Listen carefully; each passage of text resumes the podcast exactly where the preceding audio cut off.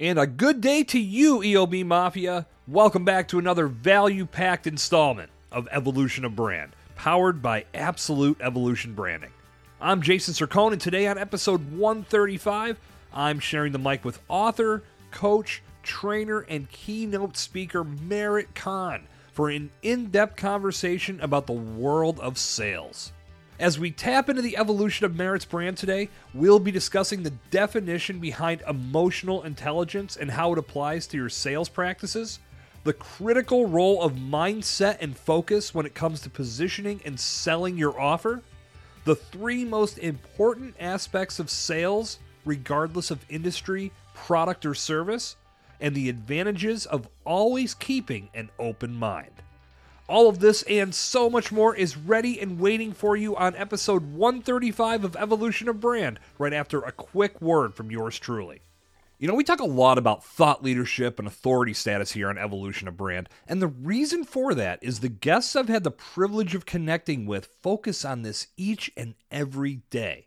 And I guarantee you, if you ask any of them if that status has made a difference in everything they do, the answer you'd receive would be an emphatic hell yes across the board. Do you want to establish authority and become a thought leader in your niche? Then it's time for us to connect. I want to teach you the best approach I know for attracting new clients, increasing your profits, expanding your network, and achieving game changing authority status. It's time for your brand to go from unknown to undeniable. Visit enhanceyourauthority.com today to get started.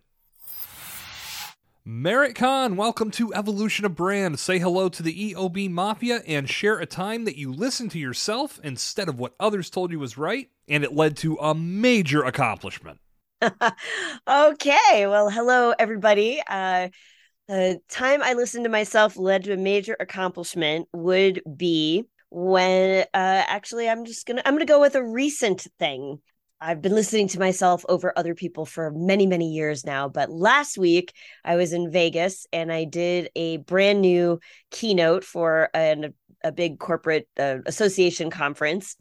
And I had planned for a while to do my pretty standard keynote, gets gets good reviews, but I had this inkling that since this was a business in the recreation space that I could have a little bit more fun with them. So I incorporated video clips from my one woman comedy show and infused that into leadership lessons and all of my speaker buddies said I don't know if that's going to work. I don't I don't know if that's going to play well and I was like I think they're going to love it and they freaking loved it. So always listen to your gut instinct what were some of the feedback that you got? I'm sure you had some folks coming up to you after the presentation ended to pick your brain and to tell you how great you did. What was some of that feedback that you received? Uh, well, a couple of things that were for fun. Several people said, "I really want to go to see your one-woman comedy show," so that was a nice uh, unintended consequence. Um, but one of the things that I talked about in the program was that I learned some really amazing leadership lessons, what I call opening questions from my father, and I literally gave out my dad's email address in the program, and then my dad emailed me he's like i'm getting all these emails from people. What what, what is happening? Um, saying that you're they were in your audience and it, it was just kind of a fun a fun thing that you know people were actually responding to what i was saying on stage in the moment. It was fun. Awesome. Well, Merit, I'm really looking forward to our time together today here on Evolution of Brand. Can't thank you enough for taking the time to join us here and bringing your impact to the mic we're going to be diving into emotional intelligence and sales and elevating your efforts by opening other people's minds. So, definitely a lot to cover today. But before we sink our teeth into all of that, Merit, take a moment to tell the EOB Mafia who you are, what you do, and how you're transforming the world with everything you do. Wow. Okay. Well, you can pretty much just uh, sum me up with the ABCs. Uh, I'm an author, a business owner, a comedian, and a sales expert. So ABCs, plural S. um, I'm also a mom, but I file it under comedian and sales expert these days.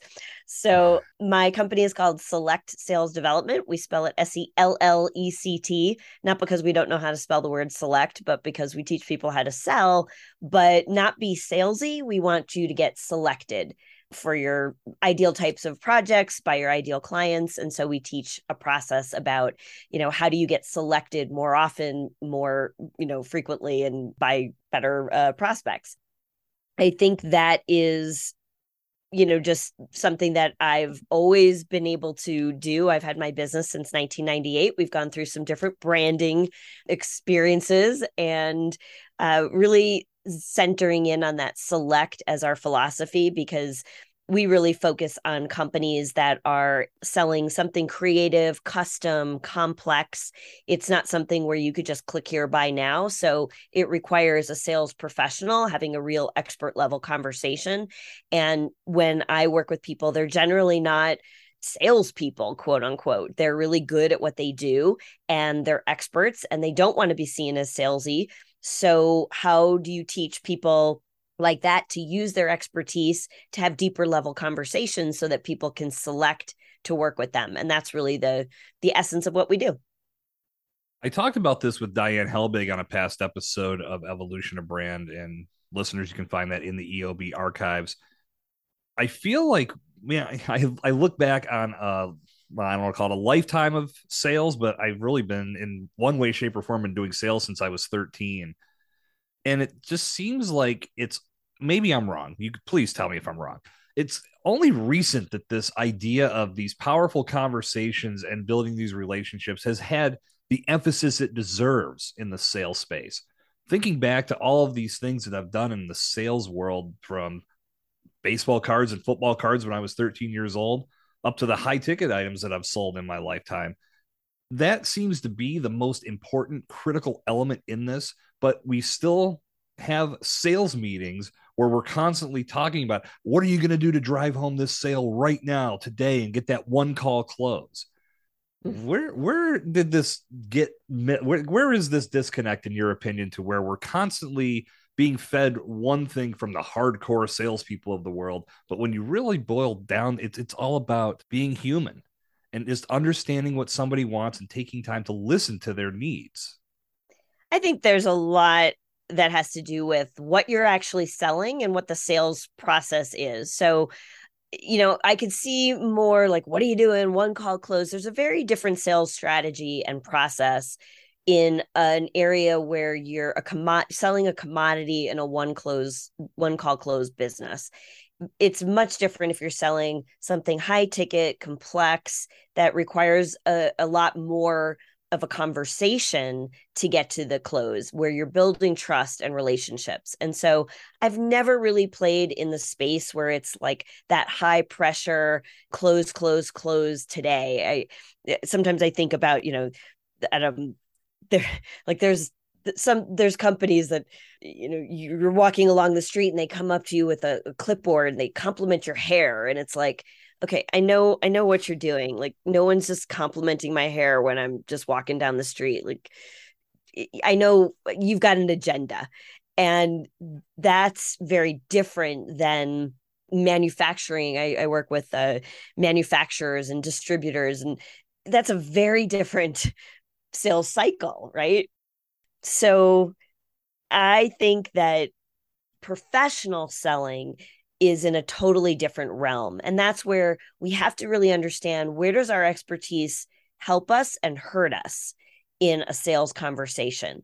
And where what are the right questions that we want to ask not to be salesy and aggressive and pushy but to really seek to understand what the issues are for people so that we can answer the right question, so that we can have the right response. And I, I guess one of the things that, that pops into my mind is something that I talked about in my keynote last week. And that was that, you know, there's this myth that we're supposed to act as if we are, you know, the success we want to be. And I think a lot of people, salespeople in particular, get trapped by this myth um, I wrote about it in my first book, Myth Shift Challenging the Truths That Sabotage Success, which I published under my married name, which I'm I redecided my name, so you won't find it under Merit Kahn, but you'll find it under Merit Gest G E S T. But uh, if at some point I'll redo the cover. Anyway, my point is that you don't want to act as if you've got it all figured out. You want to ask as if you really do want to help. So instead of acting as if we've got the right solution for everybody and every problem that might that they might have, we want to ask questions as if we really want to make sure that we're solving the right problem with the right solution. And I think that's one of the most important things that we have to keep in mind in sales. And one of the reasons that, you know, those pushy sale, you know, aggressive salespeople get such a bad rap and kind of ruin it for the rest of us who are in a consultative business using our expertise to answer the right questions. Yeah, those bad eggs really do bring a dark cloud over the efforts that we're trying to bring to the world that are good. I constantly see these types of things being funneled to people through social media, and it just makes me cringe and makes me hope that people aren't truly buying into that, even though to some degree I know somebody is. This is working to some degree, or else it wouldn't be out there. But yeah. it can make people put up this defense mechanism, which I think is something that when I think of that with with sales as a whole, that sleazy dude from the parking lot with the plaid coat that's trying to sell you a lemon, that's going to every underhanded possible tactic that he has in his arsenal, it can make a person feel like they got burnt. And when that person scorches the earth, it makes it so hard for the rest of us to bring real value to the world because everybody already has this preconceived notion that you're just trying to sell me something and it's all about you and not me. So going to that next level with a powerful conversation, to me, that's what it's all about. And along the way, you get to learn something about somebody. You may connect with somebody on this new level that you never would have imagined. But if you're always just thinking about making the sale and not actually having that connection, all of that is lost. Oh, absolutely. Yeah, I I couldn't agree more with everything that you just said. I think what has occurred to me and and this is what my next book is going to be uh, all about is how do we open somebody's mind before we even get to that sales conversation because i'm sure you've come across these people you know in the course of business or your business career where they're just kind of like i already know what i'm going to do right you might have the best solution way better than what they were going to do but they can't even hear it. They're completely closed minded to anything other than the idea that they came up with because you know they came up with the best ideas or something that they've already done or a vendor that they've already used or something like that. They're just they're just kind of you know closed to any new ideas. And i remember thinking about this concept when i was uh, teaching people how to be more effective addressing an RFP, right? So a request for proposal, that's a pretty standard thing in business, you know, and company will look at three different options and they'll, you know, gather all these proposals and you're supposed to put your best foot forward and all of that. And I was I had a bunch of clients and they were really frustrated because that was their sales process. And they knew if they didn't have a relationship with that client beforehand, that it was probably just an exercise that the company had to go through to collect a few bids and do their due diligence, quote unquote. And then they were just going to go with whoever they were going to go with beforehand.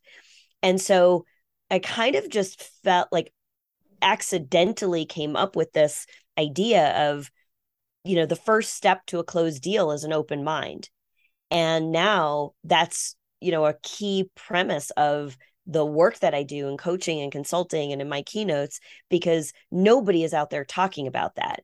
It's all the things like we the sales process and sales training myself my own business included for more than 20 years I've taught people what to do once the sales conversation starts. What I was missing was what to do before the conversation starts. How do you open somebody's mind, prepare them to be even able to hear new ideas and fresh thinking. Because if they're not open to it it doesn't matter. You could have the best solution in the in the on the planet. They're not going to hear it.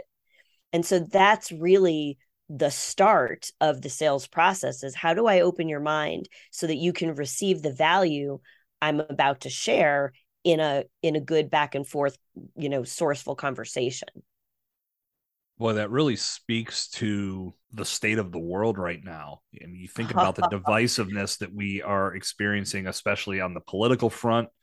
Definitely not going to go down that road. But ultimately, yeah. when you see these types of conversations break out online, it's one side or the other. There is no gray area.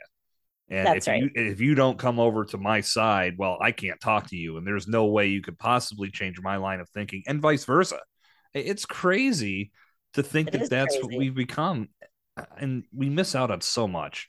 And it, I absolutely. I Mm. mean, I I really I, you're absolutely right. Mm. The the divisiveness and and here's what's really fascinating, Jason, because we want everybody wants to be seen as an open-minded person.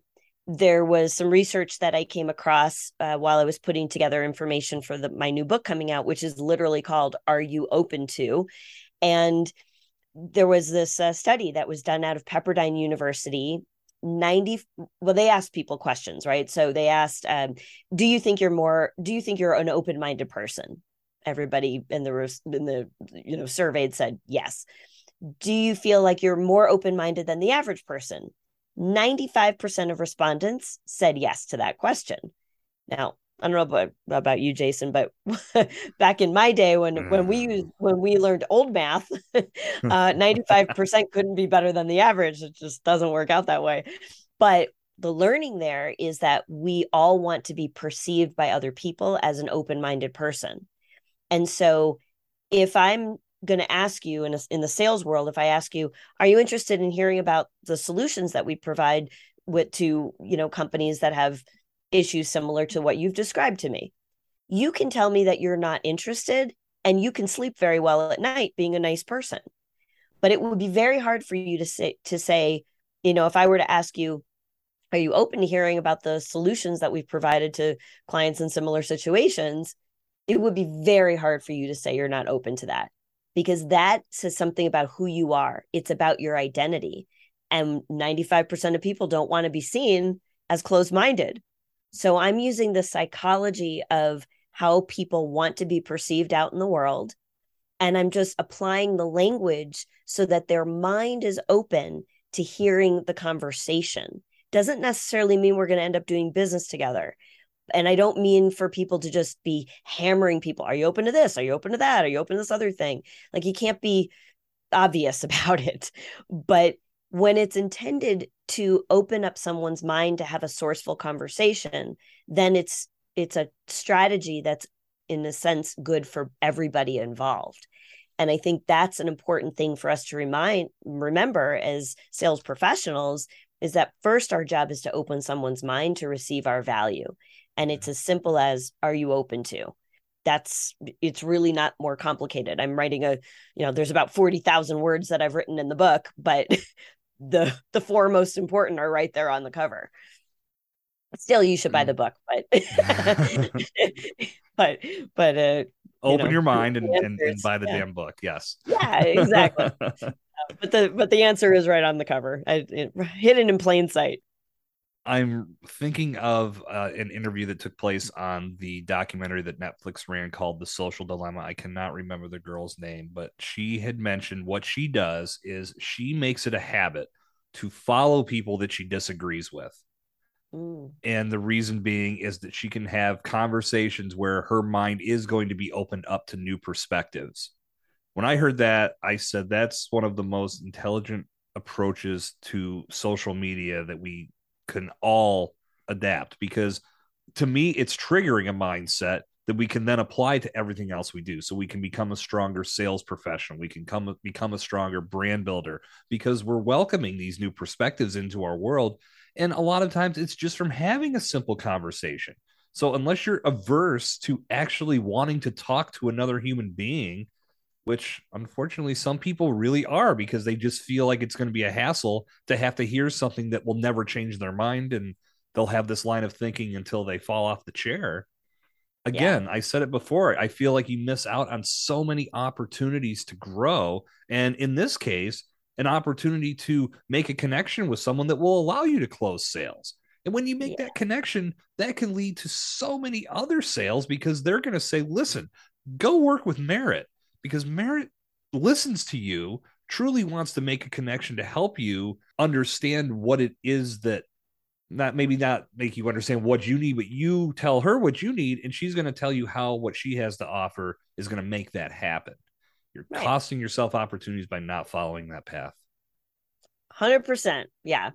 You know, first you have to open their mind to receiving value then you have to know how to bring down the defense wall so that you can have a really straightforward conversation right? Because prospects they're they've been sort of trained and brainwashed by bad salespeople over the course of time where you know they have to protect themselves from being sold. And i i was doing this uh, little demonstration on stage the other day and we you know i said uh, i said to the guy i brought a guy up on stage and i said you know have you ever been in a fist fight? And he was like i try not to i'm like okay well regardless right? Like we all like there's two participants in a fist fight. There's the aggressor who's coming at you with their fist and there's the guy protecting themselves from being hit. And and they both have a fist but they're they're used in different ways right? So one is is kind of like pushing if you imagine a closed fist as somebody's closed mind right? They're they're sort of pushing their ideas onto somebody else and then there's somebody else that's sort of bracing themselves from being hit with these ideas or solutions or a punch right? And so if you think about it like that if everybody's kind of closed in that their way is the best way the only way then there is no opportunity to hear anything else. And so that's why you know if you're if you're holding on tight there is no other possibility. But if you open your fist your mind there's all kinds of new opportunities possibilities solutions. And even if you got the the questions in a from a sales strategy and tactic perspective wrong just having that foundation of of being open and creating a space for a real conversation to occur that in and of itself gives you more likelihood that you're going to find the right language that that the right words are going to come out of your mouth so i've for my whole business career uh, never really taught in scripts like some sales training companies would teach you like use this script the problem is that then you sound like everybody else. And as soon as you sound like everybody else and it doesn't sound authentic, I, I tune out because I know you're just saying what you were taught to say.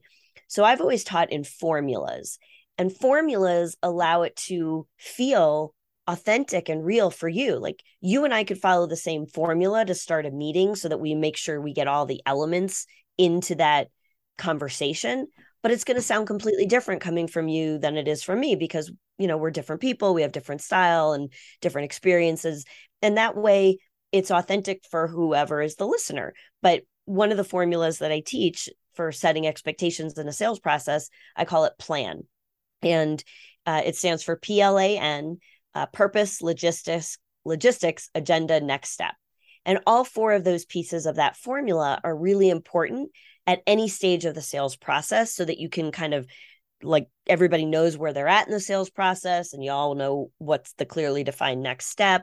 And so how you use the PLAN formula is going to be different based on the different parts of the you know the different stages of the sales process that you're in and and who you are but the elements of it are the same and I think that gives people a lot of freedom to know that they're getting all the right pieces of the process into the conversation, but they're not restricted by this script. Mare, I want to talk about emotional intelligence with you. Avid listeners of Evolution of Brand know I had the privilege of talking with Daniel Tolson about this subject. You can find that episode in the archives. Emotional intelligence, obviously, it plays such a key role in the sales approach, in the sales, just, the overall sales dynamic tell us from your perspective what emotional intelligence is all about and how people can utilize it to their advantage to strengthen their sales ability and ultimately strengthen their ability to connect with other human beings.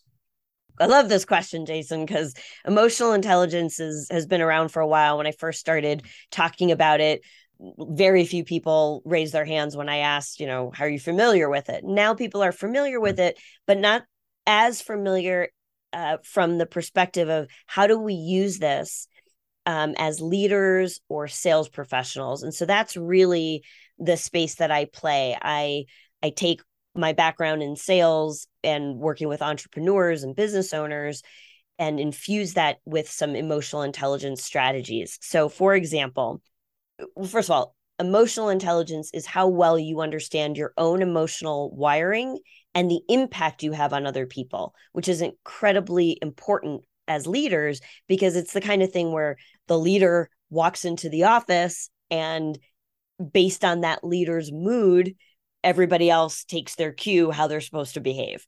Right. And so there's a lot that's happening before you say a single word or do a single thing. It's all about who you're being in that moment, and people are picking up on the emotions. Now, in sales, it's incredibly important because sales is about relationships and in order to have relationships with people, emotions are involved. Unless you're selling to a bot on some piece of technology, you're going to deal with a human being, and human beings have emotions. So, understanding your own emotions and the impact you have on others is incredibly important to being effective in a sales capacity. For example, I know we're all over the the pandemic, but it was such a good universally shared experience that I'll that I'll give you an example at the very beginning of the pandemic, I had my clients calling me like, I'm not, sh- they were saying, I'm not sure how to make sales calls right now. And what I recognized was that there were very quickly two different approaches, right? A highly empathetic sales professional with lower assertiveness was making calls that would that sounded like this Hey, Jason, oh my gosh, are, are you okay? I'm just checking in. How's your family? This is such a crazy time. Like, I'm here for you, whatever you need. Right. And they would f- hang up the phone and feel good. Now, the other side of the spectrum was the highly assertive sales professional with very low empathy.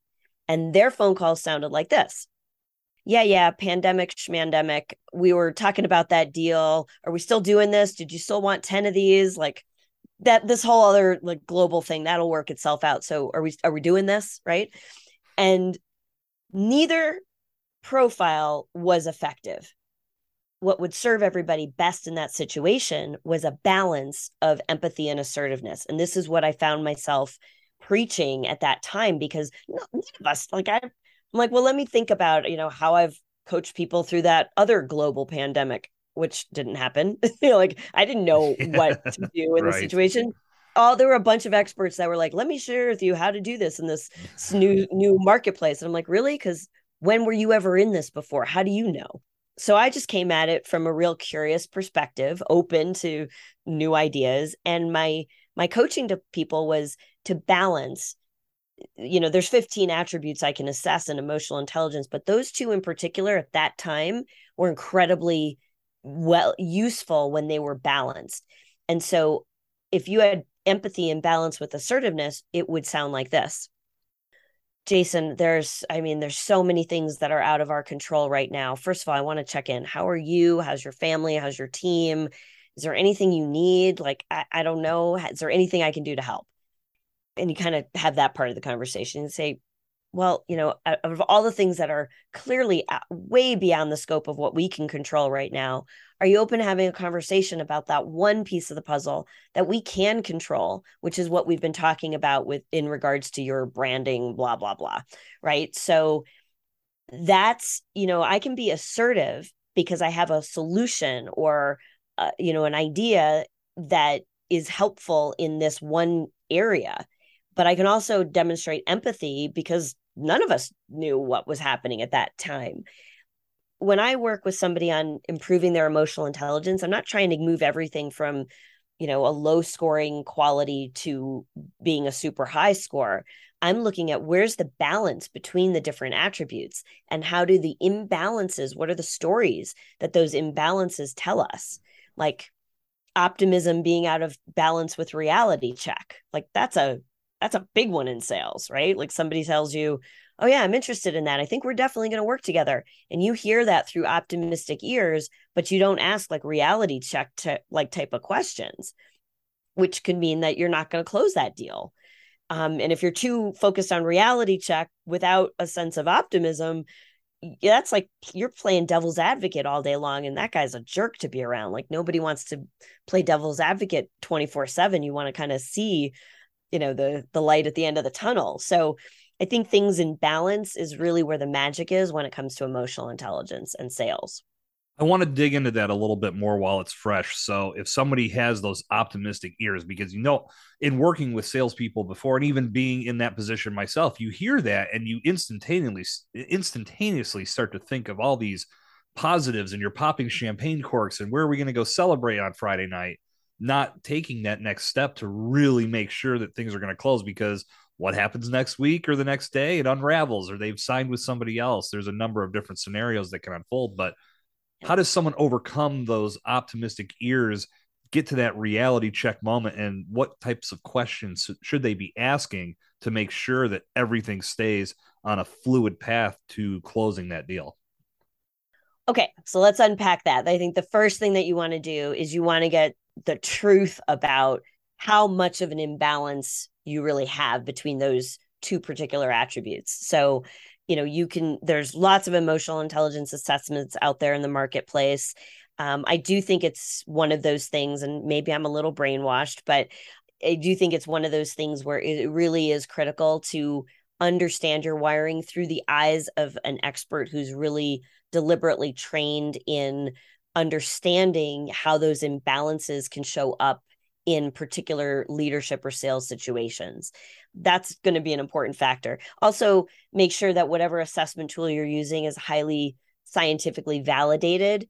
Um, otherwise, there are ways that you can game the test, and that doesn't serve anybody. So, you definitely want to choose a, a an assessment report. I use one called Multi Health Systems. They're out of Toronto, Canada, and they are probably the premier company in the world with the most scientifically validated tools. So I'll say that. The second part of what you're asked you asked me is so the first part is know the reality of how you are wired and how you know what the scores are so you can see the imbalance from there you'll know if you need to adjust a little or a lot and the best ways to adjust is to always lean into your strengths so find those other areas in your report, those other 15 attributes, and find the areas where you can lean into a strength to bring up a weaker area. And I think the best thing to do is to you can actually do what I call name the game, which is you might actually say to a prospect, listen, I, I tend to be a very optimistic person and I want to make sure that I don't miss any cues and so you just told me that you like the deal that we've put together and what we've and we've had a good conversation. I just want to make sure is there anything I've missed? You know, any something that I should have asked that I didn't ask? Like if there was a reason we weren't going to move forward with this, you know, what would that be? And I think it's just a way to kind of make sure that you're not hearing things through your happy ears and that you're assessing the reality of the situation. Strong communication has been a topic that has come up a lot here on Evolution of Brand. And I feel like, once again, this is just another prime example of how that strong communication can make or break all of these different sales being seen through to completion. Because if those optimistic, happy ears take over, everybody's okay, great. I'll, because I think it's one of those things where you're just so scared to lose it.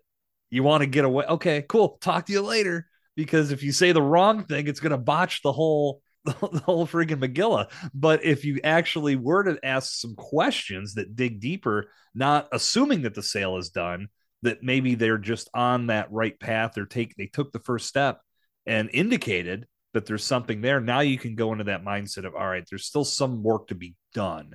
Let's make sure that we're not celebrating and as I said before, popping those champagne corks prematurely but we're actually doing everything it takes because clearly they're seeing some value in what you have to offer. Unless they're just blowing smoke up your ass, which is something that can happen, unfortunately. But I yeah. feel if you do your job well and you present all of the benefits that it's going to bring to this person and help them get the transformation they seek, it's almost foolish for them not to move forward, but you still have to do your part to ensure that they do so. Yeah, absolutely if somebody tells me like oh my gosh i really love this what you put together we're so excited to have you as our keynote speaker i would say that's great i really appreciate hearing that. I was actually just a little bit surprised that you said that just now i wasn't sure if we were if you were feeling that what what did i miss? Like what has you so excited? And that kind of reinforces to them like oh well i love what you said about this and i love what you said about that and i'm like oh okay great. Eh, and then my next question is well what would you like me to do now? What's the next step you know to to move this forward and i just always want to make sure that i'm testing so that i'm just not making sure uh, i'm making sure that i'm just not hearing what i want to hear but that they really are excited about whatever it is that we talked about what that speaks to that I like is digging a little bit deeper than most people are willing to go. And I, this is when I talk to other podcasters, this is something that I preach is that you have to be willing to go beneath the surface to get some strong responses from people. So if you're hosting a show, you have to ask some questions that guests typically aren't asked so they can talk about something that they typically don't talk about. That makes for compelling content that listeners can latch onto and want to come back to for even more so they can listen to an episode and say wow that was great wonder what else this person is doing in their podcast and that's how you experience that true tangible growth with your podcast pr- production and i feel yeah. as if all of these scenarios that we're covering today speak to the same principle if you dig a little bit deeper you're going to find out more information and it's going to help you overcome some objections that you may face in the future as well because you can recall these instances where they sold themselves and said, yeah. This is why I believe this is for me. You can use that to your advantage to help get you to where you need to be. It's an awesome exactly. approach. I get that. That makes me excited. Those types of things. I, I love the the idea of digging deeper. And it's one of those things I always think about this with my daughter because she probably just pisses her off because I'll do that when she's, you know, how, you know, dealing with a teenager. How's school today? Good and I'll, oh no, you're not getting out the hook. Tell me one thing you learned. Oh, cool. Well, what what was it within that that really got you excited? Because why did you pick that as the one thing? You know what I mean? Like, she's like, oh yeah, my dad's a podcaster, so he's going to constantly be asking these questions. But to me, that's really what's at the heart of getting to know somebody and what really makes them tick is by digging deeper. And yeah, you exemplified it perfectly, Merit. Thanks. So I think another important factor in all of this is mindset. And I know something you're very strong on, and I think we've already gotten a big indication of it through our conversation today, is the sales mindset that a professional needs to have when he's he or she is in this situation with another person. So tell us more about what you define the sales mindset to be and whether the strength of our sales mindset is helping our cause or hurting our cause in the grand scheme of things?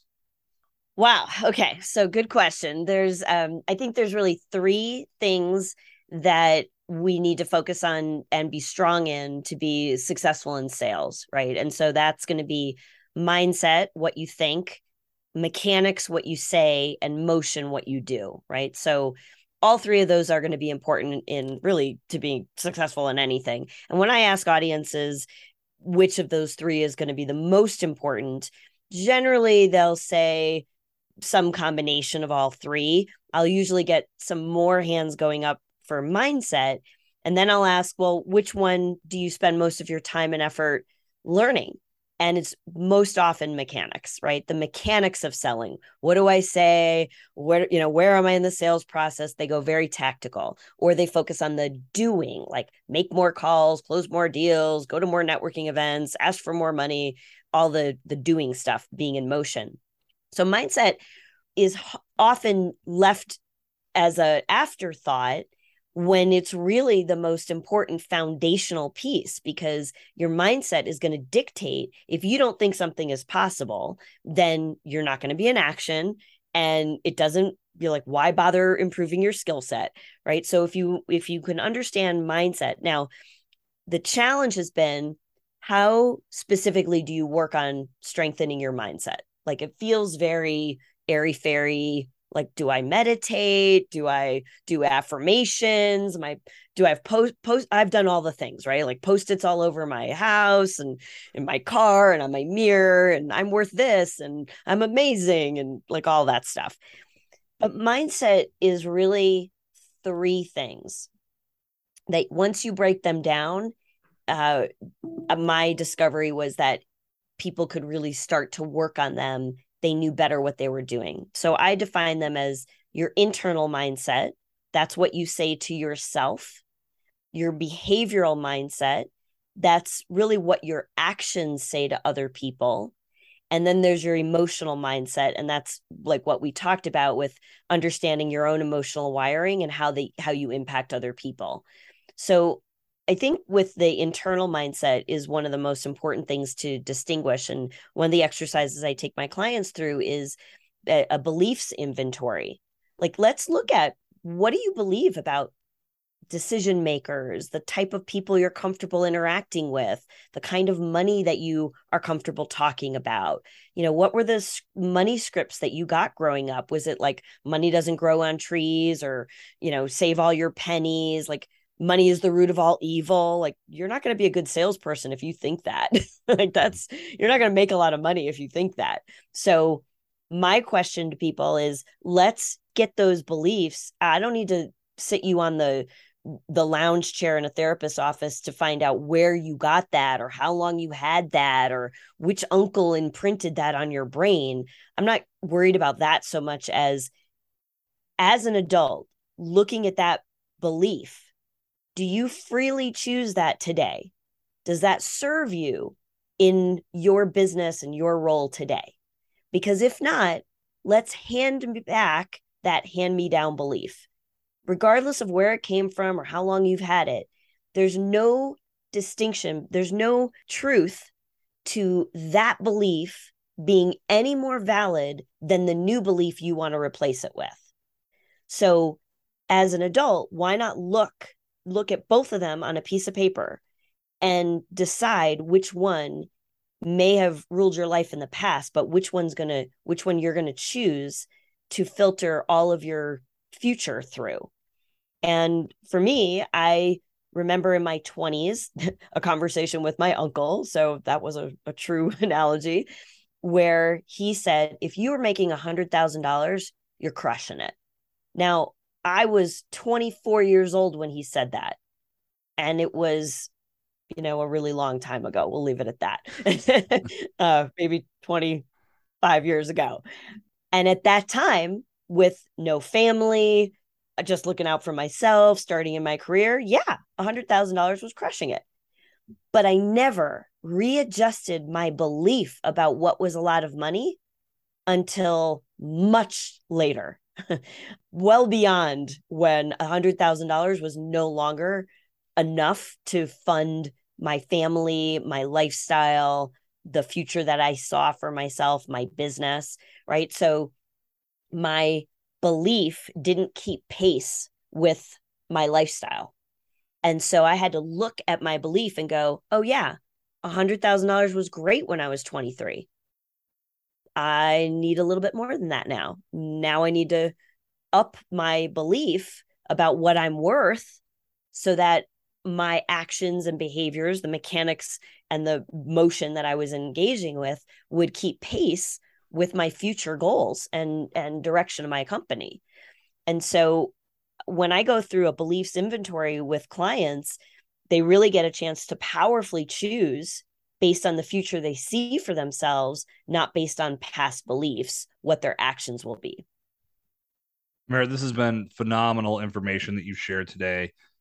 Before we close down shop, though, I want to ask what is the best piece of advice that you can give our listeners to truly tap into their emotional intelligence on a much deeper level and really get in tune with that sales mindset? What can they do today to really make that happen? I would learn everything you possibly can about how you're wired. Early in my career, people told me learn everything you can about other people you know, so that you can figure out their buying styles and their buyer's language and their disc profile and all that. And what I missed was the person who's interacting with all of those different people is me. And the moment I expanded my thoughts to learn everything I can about how I was wired, then I wasn't in an argument with reality about what the future held because I could take control out of what I where I was who I wanted to be, how I wanted to interact with people. And that made all the difference. Emotional intelligence was a big game changer for me personally and my clients. Well, Merit, this has been an unbelievably value packed conversation. Again, I want to thank you for taking the time to join me today to bring all of this to life. How can EOB Society keep this good thing going by connecting with you, checking out your book and your podcast, and accessing your free sales assessment as well. Best way to uh, keep in touch with me is uh, meritkahn.com, M E R I T K A H N.com, and throw a forward slash podcast on there at the end of that. And that'll take you some free resources. There's a let's talk button on the page. And uh, once you're on the site, you'll hear about upcoming comedy shows, sales workshops, the book, the store with swag, lots of lots of things. But definitely connect with me there. As always, those links can be found in the show notes. I encourage everyone listening to connect with Merit today. Merit, once again, thank you so much for joining me here on Evolution of Brand today. Thanks, Jason. Appreciate it.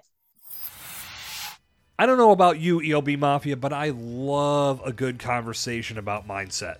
It's a constant reminder of the importance it plays in everything that we do. A positive mindset leads to positive results. A negative mindset leads to negative or no results. It may seem very elementary, but the right or wrong mindset can literally be the difference between closing a sale that changes the course of your brand. I'd like to once again thank Merit for helping me move the needle today on Evolution of Brand. To get more from this episode, visit evolutionofbrand.com, click on that archives link, then go to episode 135 or head straight to jasonsircone.com slash meritkahn for instant access to links, resources, and show notes. And I'm talking primo notes, like on an A. Want to support Evolution of Brand? Subscribe, follow, rate, and review. It's all appreciated. But above all else, recommend this episode of Evolution of Brand to one person in your circle who you know will be impacted by what they hear. And with that, episode 135 of Evolution of Brand is officially part of podcast history. Our time together today is over, but fear not, EOB Mafia, because this party has only just begun, and it won't be long till we're back together again for episode 136. Until then, jump back in the archives and relive some of the great conversations that have taken place right here on Evolution of Brand. Until our paths cross again, this is Jason Sircone reminding you to never stop evolving.